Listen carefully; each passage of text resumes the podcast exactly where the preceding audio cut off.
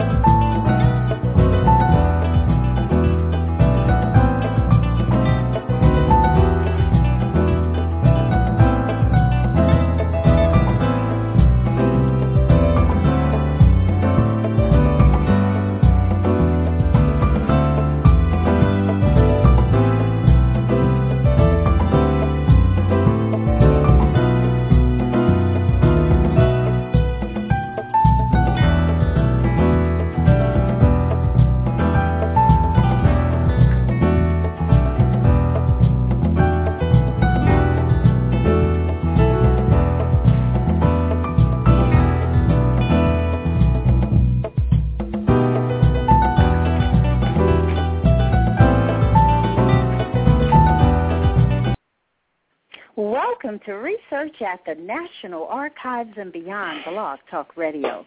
This is your host, Bernice Alexander Bennett, and I want to welcome the callers and chatters to Research at the National Archives and Beyond. This show will provide individuals interested in genealogy an opportunity to listen, learn, and take action. If you have logged in as a guest and you wish to participate in the chat, you can sign in through your Facebook account or Blog Talk Radio. I will also open the lines in the second half of the show so that you can ask questions or make a comment. Following the show, you can continue this discussion on my Facebook page, Research at the National Archives and Beyond Facebook. In fact, please like my page and join my group. Well, tonight's show will discuss the Robbins family at war. Now, it is about a Native American family who lived through colonial wars of the 17th and 18th centuries and finally emerged victorious in the Civil War as part of a mixed-race community. Five members served in the U.S. colored troops. Three fought from Suffolk, Virginia to Richmond and helped enforce Juneteenth. Two served in Florida and South Carolina. And after the war, they served in the North Carolina legislature, invented and founded schools and churches. Marvin T. Jones, our special guest for tonight, is the executive director of the Chowan Discovery Group, whose mission is to research, document, preserve, and present the history of mixed-race land-owning people of the Hertford County area in northeast North Carolina. Now, you all may recall that Marvin, Marvin was a previous guest on this show on April 22nd, 2013, where he discussed the family and community of the Winton Triangle. So let me give a warm welcome to Marvin T. Jones to research at the National Archives and beyond. Marvin, welcome. Hi, Bernice. Good evening, and thank you for having me back. Well, I'm so glad that you could come back because you have some important information to share with us on just research strategies, but more importantly, the story of the Robbins family at war. But before we go into your research, why don't you just tell us a little bit more about the Chowan Discovery Group? Well, the Chowan Discovery document well you said document research preserve presents the history of the Winton Triangle, which is a fairly large landowning people of mixed race uh, folks in northeastern North Carolina. And um, we also, in in our research, we do we scan, we photograph, we video record oral histories. Um, um, in the documentation and, research, we've been to the National Archives and looked up records of, of, of our of our Civil War soldiers, of our, our USCT soldiers. Um, we've produced a stage production called The Winton Triangle at our local community theater within the, within the Triangle to let the community know what our history was. And about 600 people came for the two-night run of the of the stage production. We had two choirs. Uh, one of the Indian tribes performed skits um, by students, and um, we have articles, we have um, radio interviews like this one on our website at chowandiscovery.org, an events page, a news page, and uh, we're starting to produce documentaries, mainly in Washington, but we hope this year to begin producing our first documentary in the Winton Triangle. Well, you certainly are doing a lot to preserve your history and creating a legacy for those that will follow you. So I am just really proud of what you all are doing, and I think that you can serve as certainly a model for other communities because this is just amazing to have a uh, a production of which you can go and really show just what has happened. It's it's just wonderful. I'm sure your community uh, has to be proud of what's going on. Well, they do treat me pretty well. they, they always did, and I think they treat me treat me even better. Well, you're even better. special. And, and, and, and one thing I like to say, one thing I like to say, as as American communities, individuals and families are becoming more and more multiracial. It's important to understand that that is not a new phenomenon, although people think it is. But this has been going on for centuries, and and studying the Winton Triangle helps put that in context, in a historical context. Yes, it does, and and I'm glad that you mentioned this. This is nothing new. It has been going on, but the voice needs to come out, and people de- definitely need to hear that this is nothing new. Uh, but let's go on to the next level of this discussion, and that's let's explore your research and what you have uncovered about the Robbins family at war. Well, starting out, my mother is a Robbins, and she once told me that we were descended from an Indian chief named John Robbins, and that was all she told me. And she passed 27 years ago. But then I started learning more. I was talking to my great aunt, uh, some of my great uncles, and um, what really made an impact was when North Carolina, when the North Carolina History Museum in 1979 mounted an exhibit called the Black Presence in North Carolina, and mm-hmm. one of our Robbins relatives, Parker D. Robbins, was given his own space in the exhibit and I hadn't known about Parker Robbins except that my grandfather was named after him by Park by the first Parker's first cousin, my great grandfather. And so um, we went to Raleigh to the exhibit. We saw his portrait. We saw his shotgun. We saw um, uh, copies of his patents and, and, and a small piece about him. Um, we let the museum staff know that we were related to Parker and and she said, hold it right there. And she ran off and got the curator, Rodney Barfield, who I'm still in touch with 35 years later. And he proceeded to tell us a lot of things about Parker. And a few months later, I was on assignment for USDA. I'm a photographer.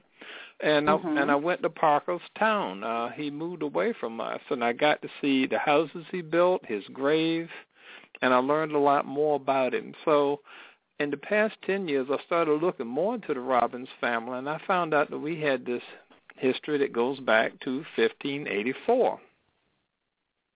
Now, now you're going to have to tell us how you traced that.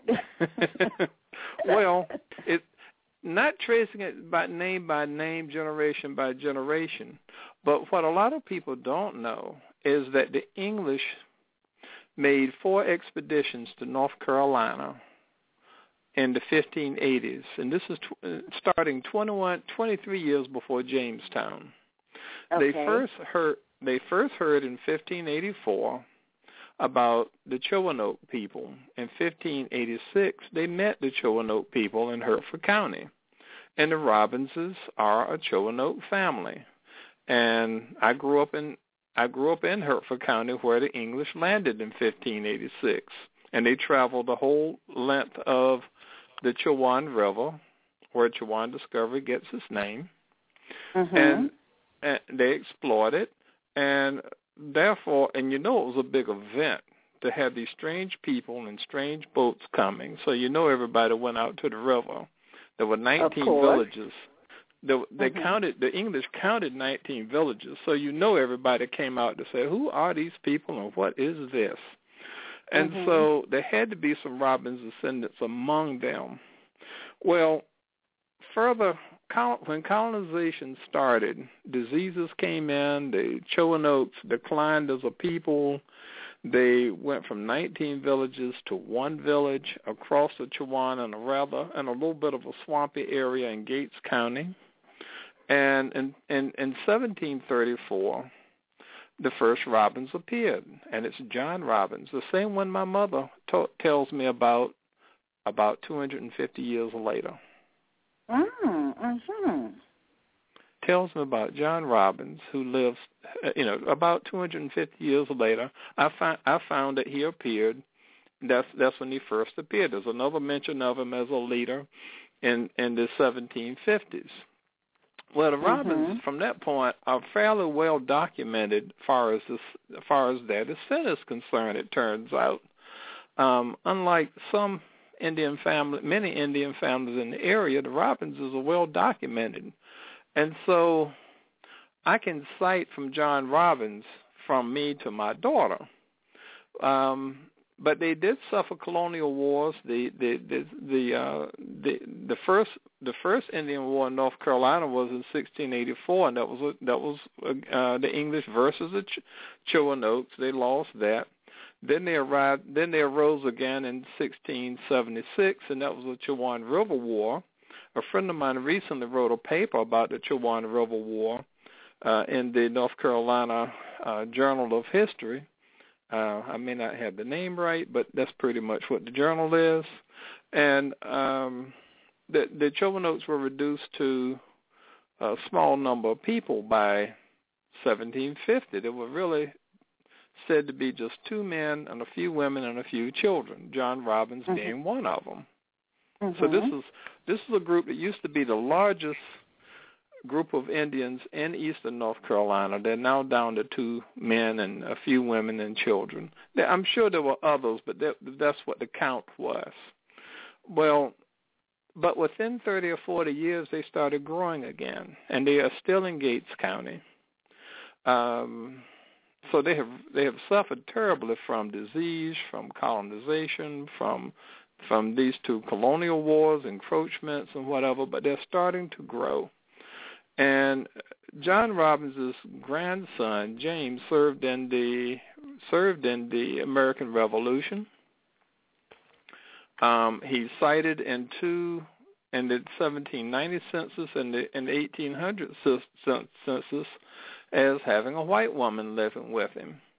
Now, what a lot of people don't know is that in the 1700s and 1600s, most mixed race children, or a great deal of them, had white mothers.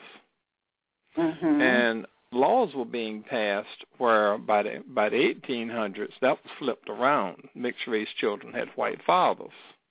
Uh, there, there was a big crackdown, and most of these mothers were indentured servants. I mean, Benjamin Banneker's grandmother was an indentured servant who bought two Africans, and she and she married one of them. And and there are other there are other examples. So James Robbins apparently had a white wife, and I'm descended from from three men of color who had white wives, and two of them were Robbinses. And so a lot of people think a lot of people uh, folks in the Winton Triangle, so many of them are light because of rape and slave masters, but our families are old and have been free for a long time. Actually, we are light skinned probably because of white mothers, not white fathers. Mhm. Isn't that a flip? It, is. It And- certainly is a flip. And, and Irvin, I mean, I- um, Ira Berlin, no, Ira Berlin, um, Yeah. has written about this. I hope I got Mhm. his name right. And Mhm. has has written about this, and uh, it appears in Paul Heinegg's work, a, a preface in, in, in Paul Heinegg's work on free African Americans, which and and the Robbins family appears in Paul Heinegg's work as well. The, the descent of the Robbinses is in there, and so Mhm. they are growing by 1800. The family is expanding in numbers, and they are part of a mixed race community because other tribes are nearby, other mixed race people are coming from the Chesapeake Bay and they're headed into gates in Hertford County in North Carolina where the laws weren't observed as much and also land was cheaper. Uh, North Carolina settled slower than Virginia because we had this awful, dangerous coast. And so um, in the in for example north northeast North Carolina, I think Africans were brought from Virginia, not from the Atlantic, because our coast, because the North Carolina coast is fairly dangerous. Yeah. So, so so so we had a lot of mixed race people that were buying into Hertford County and the Gates County. Both counties are on the border, and um, um, and the Robbinses are becoming part of a nucleus that is occurring in, in, in Hertford County, and they're on the periphery and Gates. Um, and I started looking at family documents. I knew that I learned that my great one of my great uncles had all the family documents, and his daughter, who is now ninety, um, let me look at them and I came across one curious document, and that was that Noah Robbins, who was a great great grandfather, um, had this document that that used to have a stamp on it, and it stated that he was he was certified a free man of color and a resident of Gates County, and that's where the Robbinses mm-hmm. had been living for well over a hundred years. And so I wondered why did he need this document? Yeah. Um, and the date was 1831. Well, I've done enough history to know what happened in 1831, and that was the Nat Turner Rebellion. And it happened in Northampton County, which borders both Gates and Hertford. And so I looked at the date, and the Nat Turner Rebellion was on, was started August 21st, this document was dated August 25th. It turns out it was it was a, a certificate that all free people of color needed, but they've but again in North Carolina a lot of laws were in northeastern North Carolina a lot of laws were ignored, but he decided he better get it that day. It's like being a Muslim or a Sikh or anybody who's not seen as Anglo or or, or, or quote American doing 9/11. Mm-hmm. And so and, and fortunately, this document has since been given to my cousin has since given me this document, and I'm the seventh member of the family to hold it to possess this document. Oh, this um, is wonderful.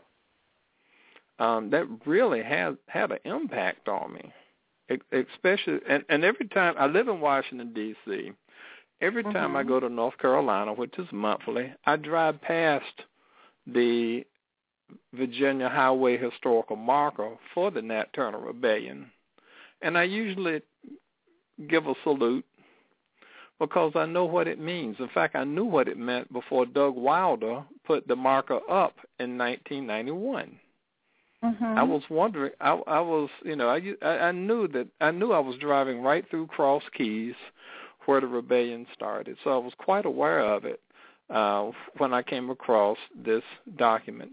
But there were other documents in the Robbins collection. Um, uh, my great grandfather, who was Noah's son, served in the 34th uh, Infantry U.S. Colored Troops. He was he he, enlisted when he was 16 years old, along with his much older brother Noah Jr.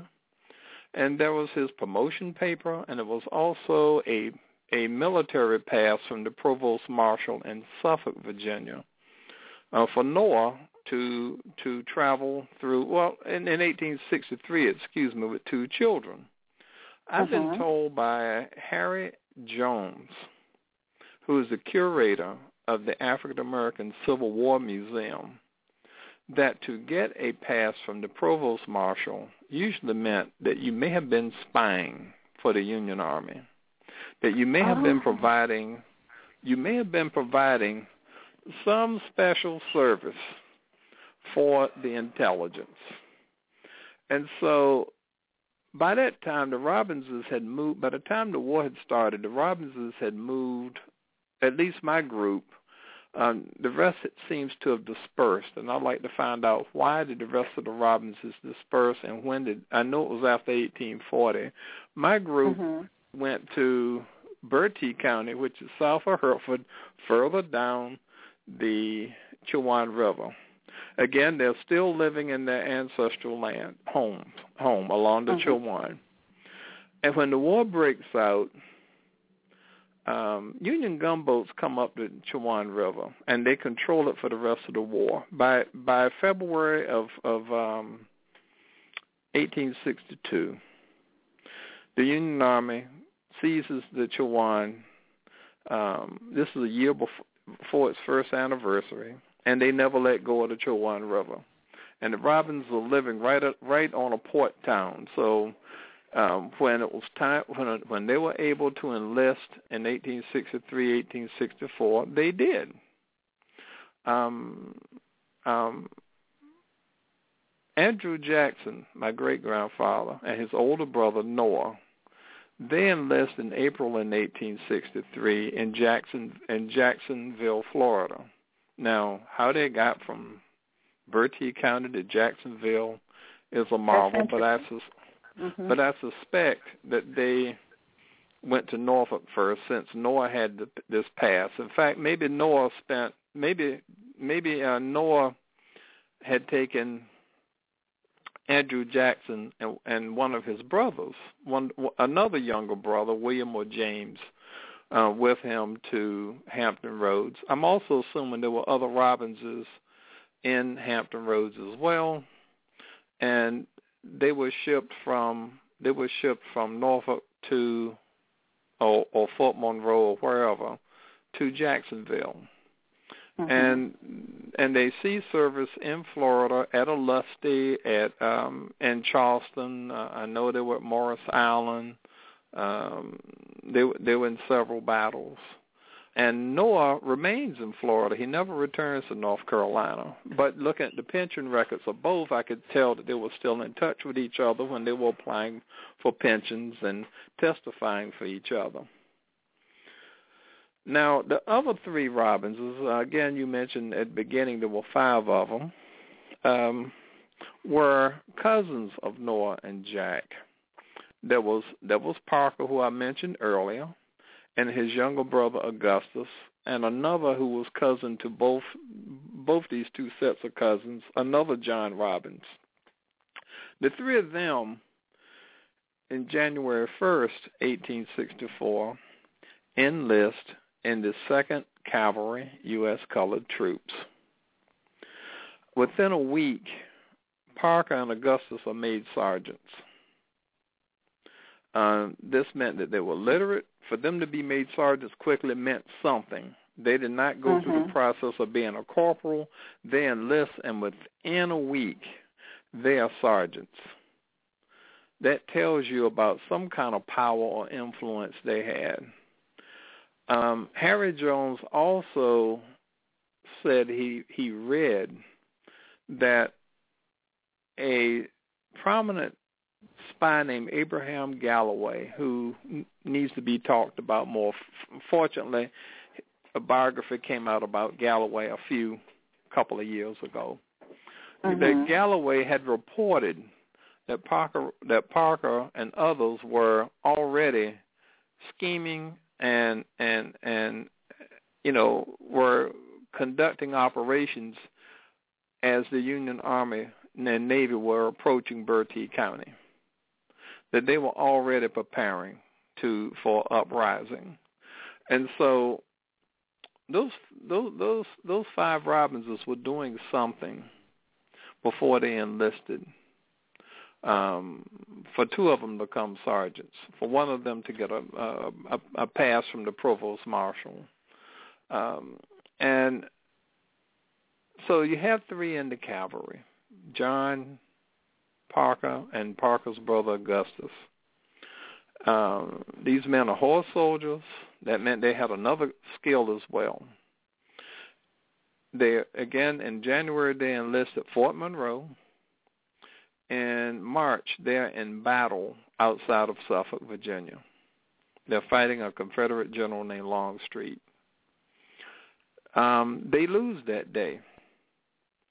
Um, they're defeated that day, and and they have a they have a general named God Ransom. There was a Confederate general named Ransom. They were also battling, and Ransom killed every prisoner that his people took, every prisoner of color from that battle. John. John falls off his horse in the battle and is cut by in hand-to-hand combat. He is cut by a saber across his right eye, or or, or, or the right side of his head, and somehow he was he was rescued. Um, now, how did I know this? And this is where your archives research at the national your research at the National Archives is helpful. Now, what I like to do, I like to do a shout out for Alice Harris, who is the president of the Central Maryland chapter of the Afro American Genealogical and Historical Society, who heard me, who was very interested in, in, in that I had so many family members in in the U.S. colored troops, and she just said, "I gotta take you to the archives." I hadn't been there yet, and so we meet there, and Alice introduces me to the archives. We start pulling out Robbins' documents, I hadn't paid John much attention before then, and, and in fact, I, I didn't even know he existed until I saw his name on the wall at the Afro at the Afro American Civil War Memorial in D.C., right next to Park on Augustus. So yes. when we look at his record, that's when I find out about John being in battle. So here's the family member that is least known about, and here he becomes the most intriguing um, because he suffers in hand-to-hand combat. And in his pension record, there are several testimonies, but the most most jarring testimony comes from a man named Robert Dollard, and and he is at the time writing and test you know testifying for for um, John's application for a pension. Dollard is the Attorney General of South Dakota. And he apparently had been a commanding officer of the Robbinses. And he writes about it was a miracle that John that John survived um, his wound, being engaged in hand-to-hand combat. Um, Dollard also talks about the great day on May 5th, a few months later, that they that they seized uh, Bermuda Point uh, which is across from City, I mean, excuse me, Bermuda Hundred, which is up the James River across from City Point, and that was the final staging area for the capture of Richmond and Petersburg. And that the second played a role in capturing Bermuda Hundred, which is on the other side of City Point.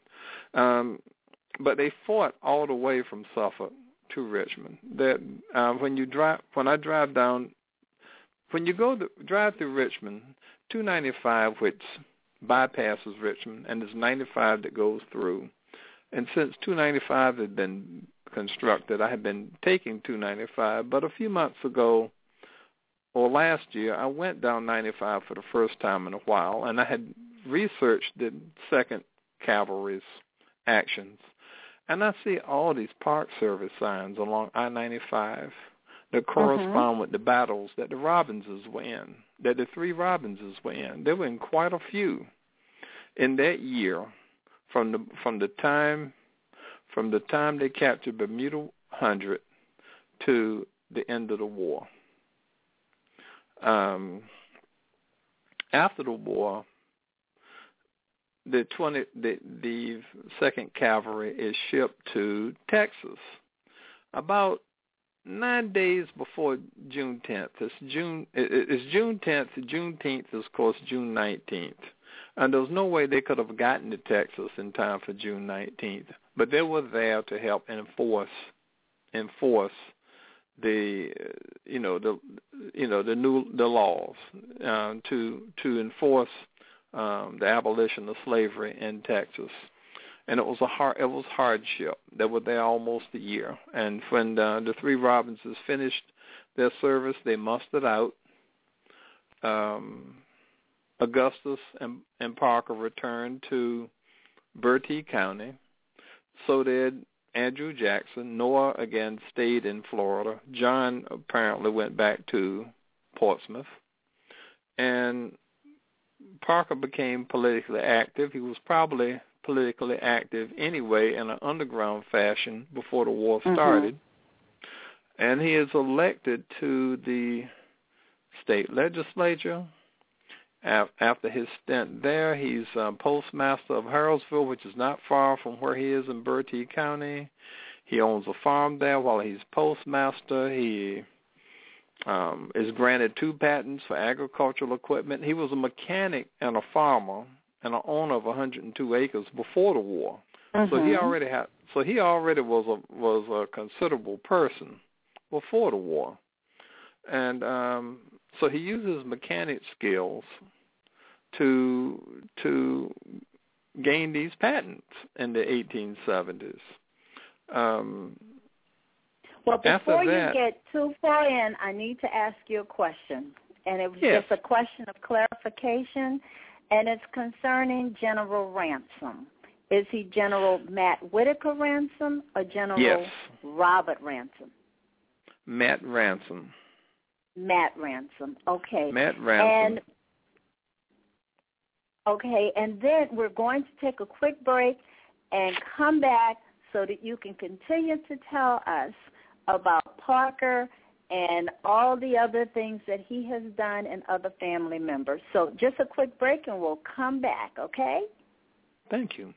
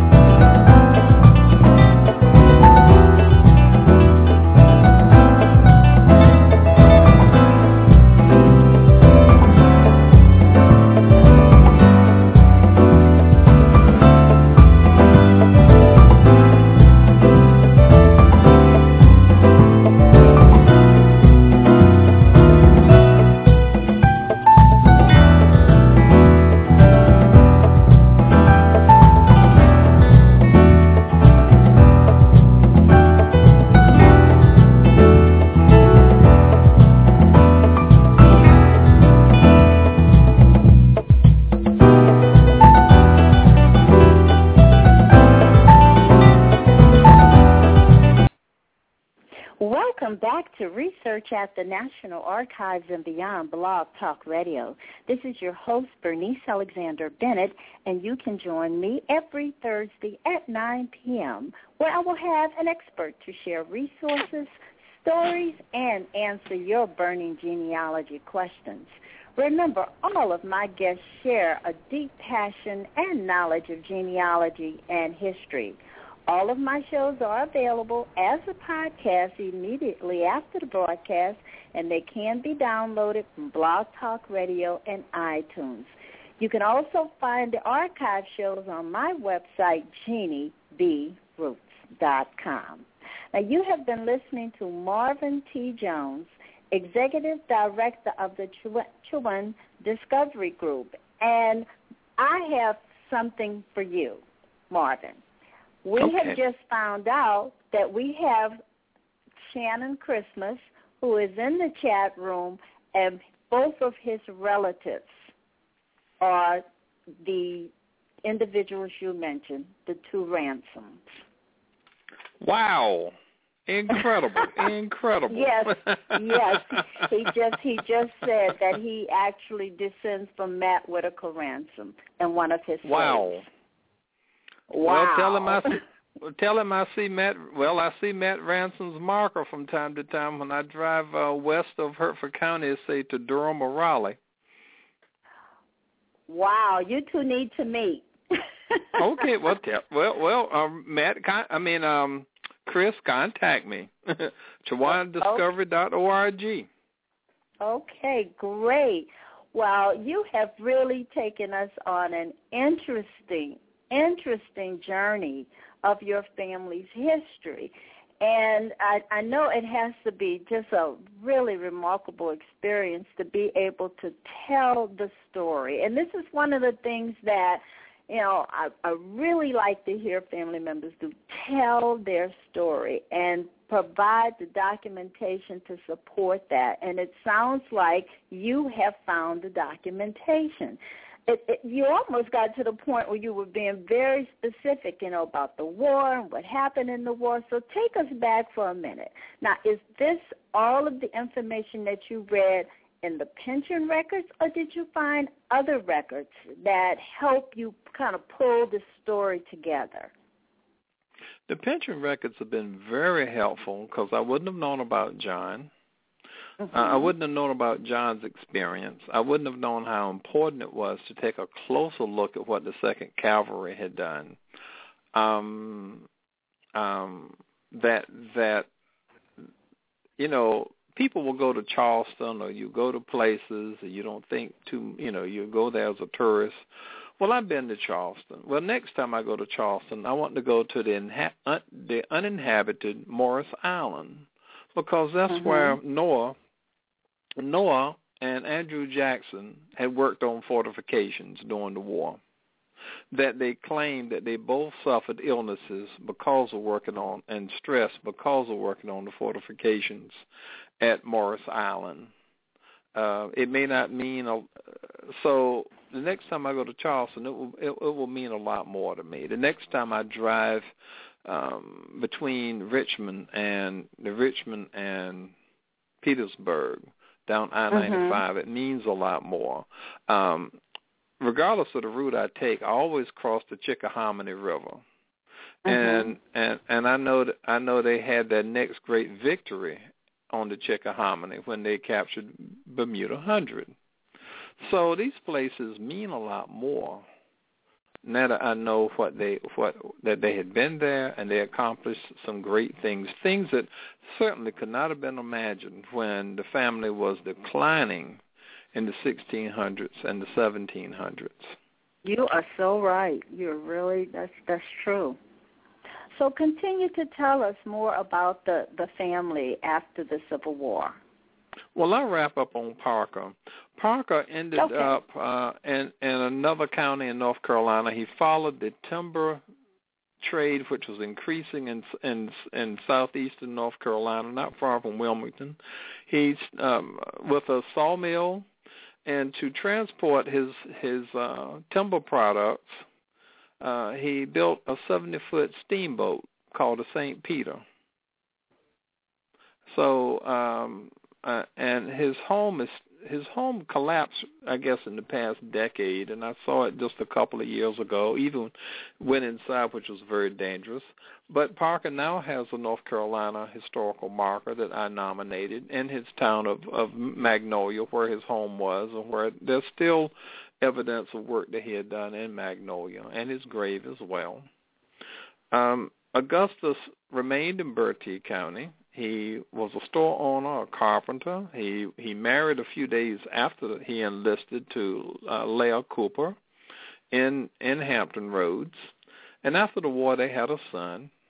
The son goes to Shaw Medical School and becomes a doctor. Another thing that couldn't have been imagined. And I I was looking for I wanted to know more about Augustus, who also served in the same in the legislature a decade after Parker, uh, taking the same seat as Parker. And so I just simply Googled uh, Augustus and found out he had he had he had uh, acquired land for a church in Windsor, North Carolina, and my aunt at the time was in a nursing home in Windsor. So on my next trip, I looked for the church. I see a marker in the front yard. I said, I bet that's his. Sure enough, I was wrong. It was his son John. but but behind the mark but behind the mar- this uh, this uh, four foot tall marker or three and a half foot tall marker was a double marker for Augustus and his wife, and it said Honorable Augustus A. Robbins and Leah Robbins. At the time, I didn't know John had finished medical school. I had looked at Shaw University records. Um, uh, um, my great uncle who had the papers had had drawn a family tree on a shopping bag in August of 1972. I was there when when it was being drawn up, and I'm a ph- photographer, so I borrowed it and I copied it on a large camera, high resolution, and I studied it, and I saw that I saw that young John Robbins, uh, Augustus's son, had Mhm. had the words MD next to his name. Well, Noah Jr. had the words FL, which means Florida. Of course, we found out in pension records that's where he lived for the rest of his life. Turned out MD did mean doctor. I was look. I happened to be in doing Winton Triangle work in general. I found through Shaw's records that he was listed as a student at Shaw University's medical school, which unfortunately no longer exists and but I didn't know whether he finished medical school or not. And it wasn't until I went to the church and found the graves that I saw Dr. John Robbins on the marker, on on on the stone on the monument. on monument, the tombstone. Uh-huh. on, on the monument. And and and that was that was that was quite thrilling to learn that he made it and that and um and that um you know, going through that war, going through everything, Augustus got to have a son who became a physician. And that and he was one of the first physicians of color in North Carolina. Um um Andrew Jackson's youngest son, uh Clayton, graduated from Howard Medical School in 1930. And um um you know, to know that the family was was reaching for the very highest at the time is also gratifying. Um, Noah married. He was probably fifty or fifty before he before he married, and he had two daughters. I haven't tracked that family down yet. John, however, is a sad story. He and the pension records tell me that he was living in Portsmouth and he was living in poverty. He eventually lost sight in the right eye, and that people were bailing him out and um, um, it was rather sad uh, for John. Um, but his cousins did very well. It did very well, um, and in finding out more and more about this story, about this family story, it was it was the archives. Uh, the Robbinses also appear on the internet. I mean, I mean, Parker's in a lot of books. There are a lot of Okay. books that has Parker's portrait. There and are who's writing these books? various historians, North Carolina historians. Mhm. Some of uh, one or two are local. Um, there are one or two. There's one. There's one history book in Bertie County. One or two in Hertford County. Um, when when North Carolina historians need a face of color for the Civil War, they use Parker's portrait, and it's a watercolor, and he's in uniform and he has the markings of his uniform of a cavalryman, the gloves, the the yellow piping, all of that. But when we were, but when Earl Ijames, who is who is a curator at North Carolina History Museum, and I did a scouting visit to Magnolia in preparation for the dedication of Parker's historical marker, we came across the owner of Parker's home, and the house had collapsed by the time by that time but he told us he had some of Parker's some of the effects in the house. And Earl went back a few weeks later and picked up the effects. Included was a ten tintype of Parker Robbins Oh, With his- wow. with his sig- signature on the back, scratched on the back. And Parker had this distinctive way of light, writing the letter P. So there's no Uh-huh. doubt that it's him. So we discovered a second uh, photograph of Parker Robbins. Um, Parker, let's see, Jack Robbins, Andrew Jackson Robbins followed Parker. There are a few letters of Parker that that, that exist, and he refers to uh, my great grandfather Andrew Jackson, who who named his first son after Parker. That's my grandfather. Um, Mhm. Andrew Jackson. When when Parker moved away, he sold his farm to Andrew, and Andrew. Um, it, by this time, Andrew is is now living in Hertford County, where I grew up. Um, Mhm. and, and and it's not very far from where the Choanoke had their capital in Hertford County. But eventually, Parker uh, Jack Andrew Jackson buys another farm. He buries his first wife, uh, young Parker's mother, and and he has two, th- eventually three wives, three sets of kids. I was lucky to grow up around most of them, and I'm now part oh, owner how of. fortunate! And I'm and I'm now part owner of the farm that Andrew Jackson bought in 1886, and I wake up on it about 30 or more days a year. That is wonderful. And, and I work on, it. and it's a legacy of the Civil War. Uh huh. Oh, Marvin, this is just great. This is wonderful. Well, now, how long did it take you to just gather all of this information about the Robbins family? I believe this started well over 10 years ago. And it just, mm-hmm. you know, it just it just kept increasing and it kept getting better. Um um, you know, looking at census records of of the entire family of Gates County, looking at all the census records of Gates County, uh, copying them, scanning them, um, um, scanning scanning um, my cousin Caroline's photographs. Uh, there's a photograph. We have two portraits of Andrew Jackson. Um, other papers, so on.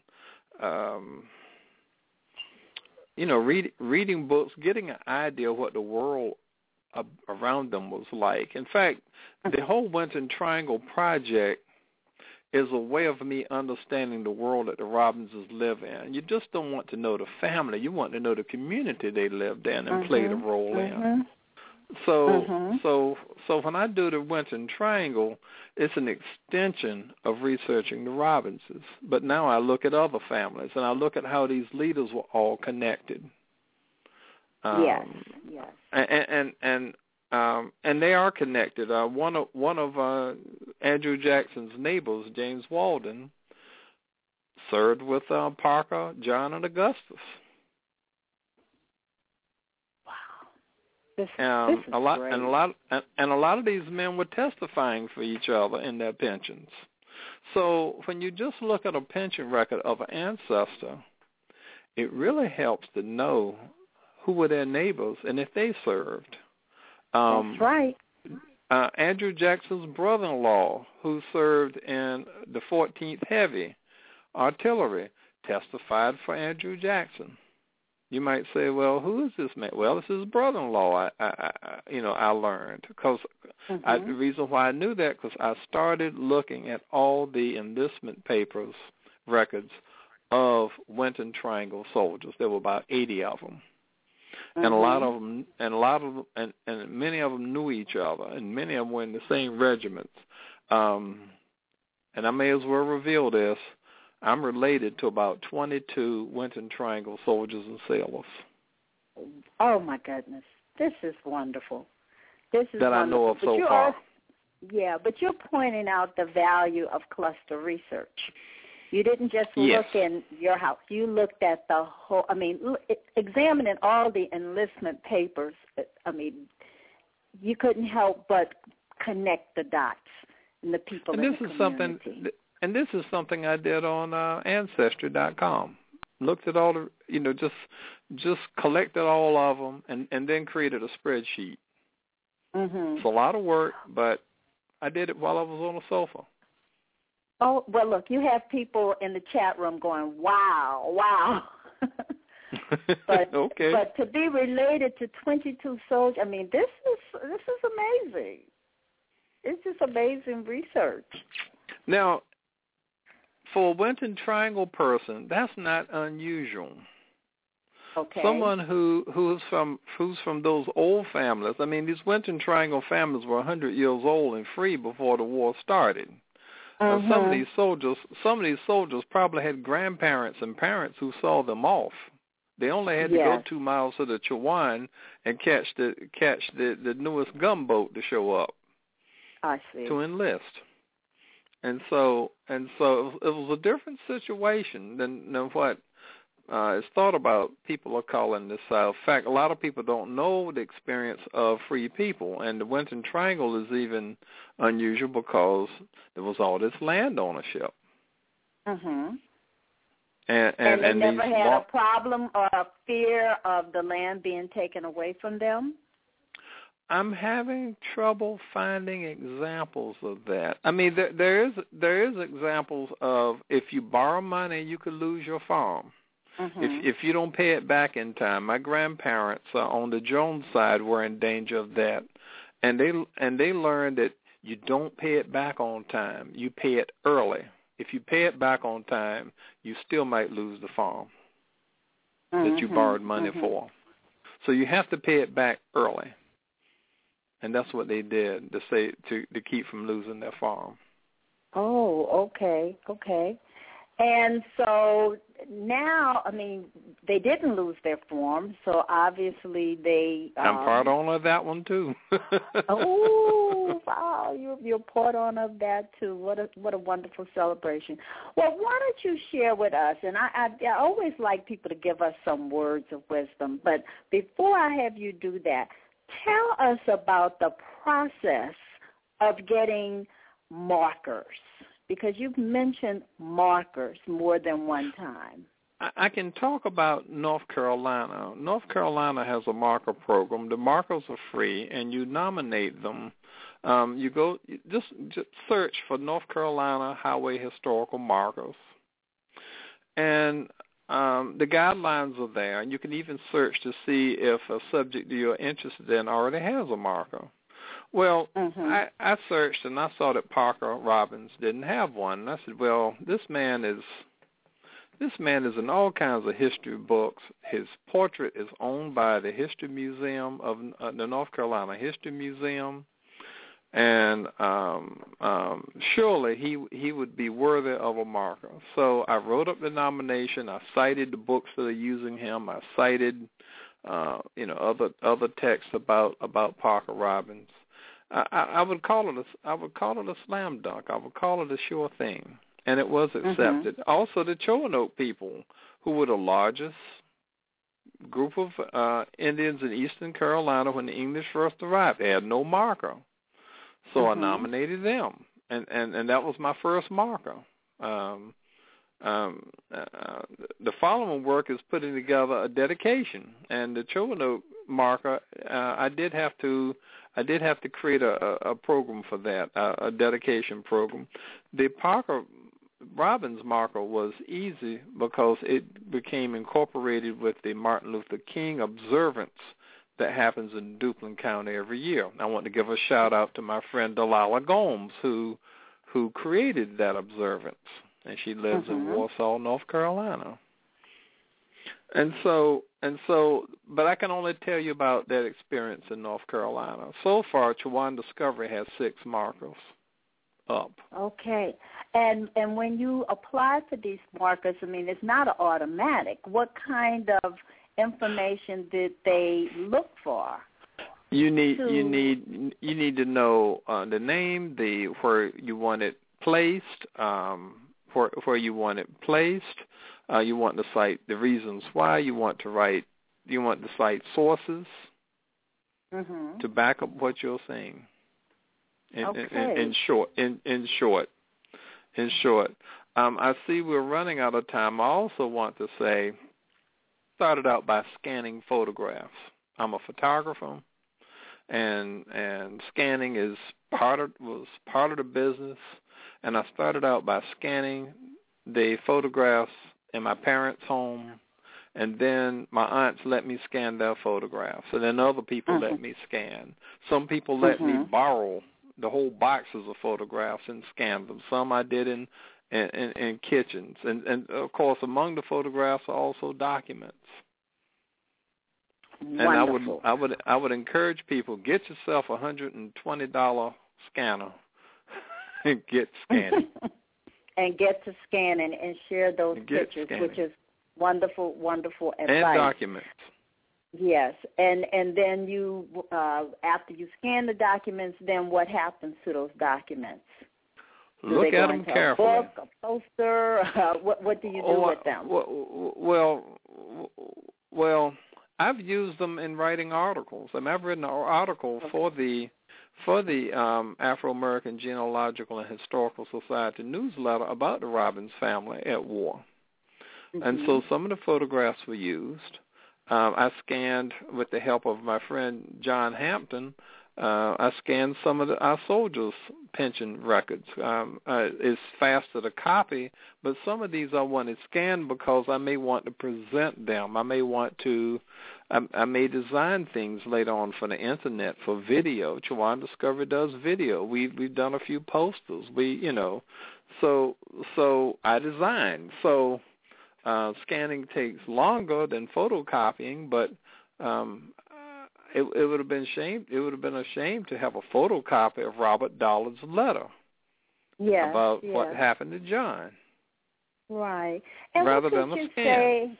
Yeah, and so you scan the pictures, but what can you say about oral history? Because I think very early in this discussion, you mentioned your mother uh, said something about John Robbins. Robbins, right? Well, yes. I didn't know enough to ask follow-up questions. I've had to learn how to ask questions. Um, hmm I started asking my father a lot of questions and writing down questions for my father and getting him on video. And he passed last year at 97. I really, at that point, I said, "Can I ask him anything else? What did Daddy? What did your grandparents look like? you know, how far back can you go?" Uh, write Mhm. down your questions. Write down questions. Um, ask ask other members what kind of questions would they have. Um, um, um, use your smartphone, anything to record people. I'm doing a series of oral histories right now in the Winton Triangle, and and they they they can be used uh, for various things because the possibilities in the Winton Triangle are endless. hmm They really are. The work that can be Well, done there is endless. Is a book coming out? Eventually, there is there is a lot there are a lot of records in my house right now from the 1860s. I have to go through from one of our leaders, and that's a big stumbling block. Scanning all of that, organizing it, uh, and organizing it. After that is done, there's not much. I don't know too many of the documents to collect uh, at the Mhm. time, and I may start writing chapters. Yes. I may start Yeah. writing chapters. There are areas. It's a 400 year history. I mean, it starts in 1584 of the Winton Triangle, and so it takes a while. Um, a lot of people didn't even know we existed, and yet we owned about 20, 30 square miles of land. We fought in Mhm. wars. Uh, we Mhm. we passed on land ownership, which is quite a skill uh, to families generation after generation. Land ownership is something a lot of people can't connect with today. In fact, a lot of people can't even connect with house ownership anymore. Mhm. and so and so and so to be able to pass land down for centuries requires skill and requires person uh relationship skills and skills with your hands um with a needle with a hammer with a saw with a with a all anything you can think of with with an anvil it requires with yes. crops everything with money with yes, money it does. with trade It does. It does require all of Yeah. that. So you have certainly given us a wonderful overview of the Robbins family. The Robbins family, your research that you've conducted on the Robbins family, and the manner in which you described the various stages that they've gone through with the wars and what have you. So I want to thank you so much for coming on Thank you. tonight and and please continue to to share these wonderful wonderful stories uh, we have Well- so much to learn and it's people like you who can come on and talk about risk mixed race communities so that we can understand all sides of our our beautiful america as as we look at it so thank you so much marvin and visit chowandiscovery.org G C H O W A N discovery.org. Thank you, Bernice. Okay. Well, everyone, I'd like you to join me next Thursday, April 10th, for a discussion of slavery in the North with legal genealogist Judy G. Russell. So I'd like to just thank Marvin once again for coming on this show. And please remember, everyone, your ancestors left footprints. Therefore, you should follow the clues that are presented to you through oral history, family records, and research at the National Archives and beyond. I look forward to you joining me next Thursday night. And remember to listen to the African Roots podcast on Fridays and Nurturing Our Roots on Tuesdays and Wednesdays. This is your host, Bernice Alexander Bennett, and good night, everyone. Good night, Marvin.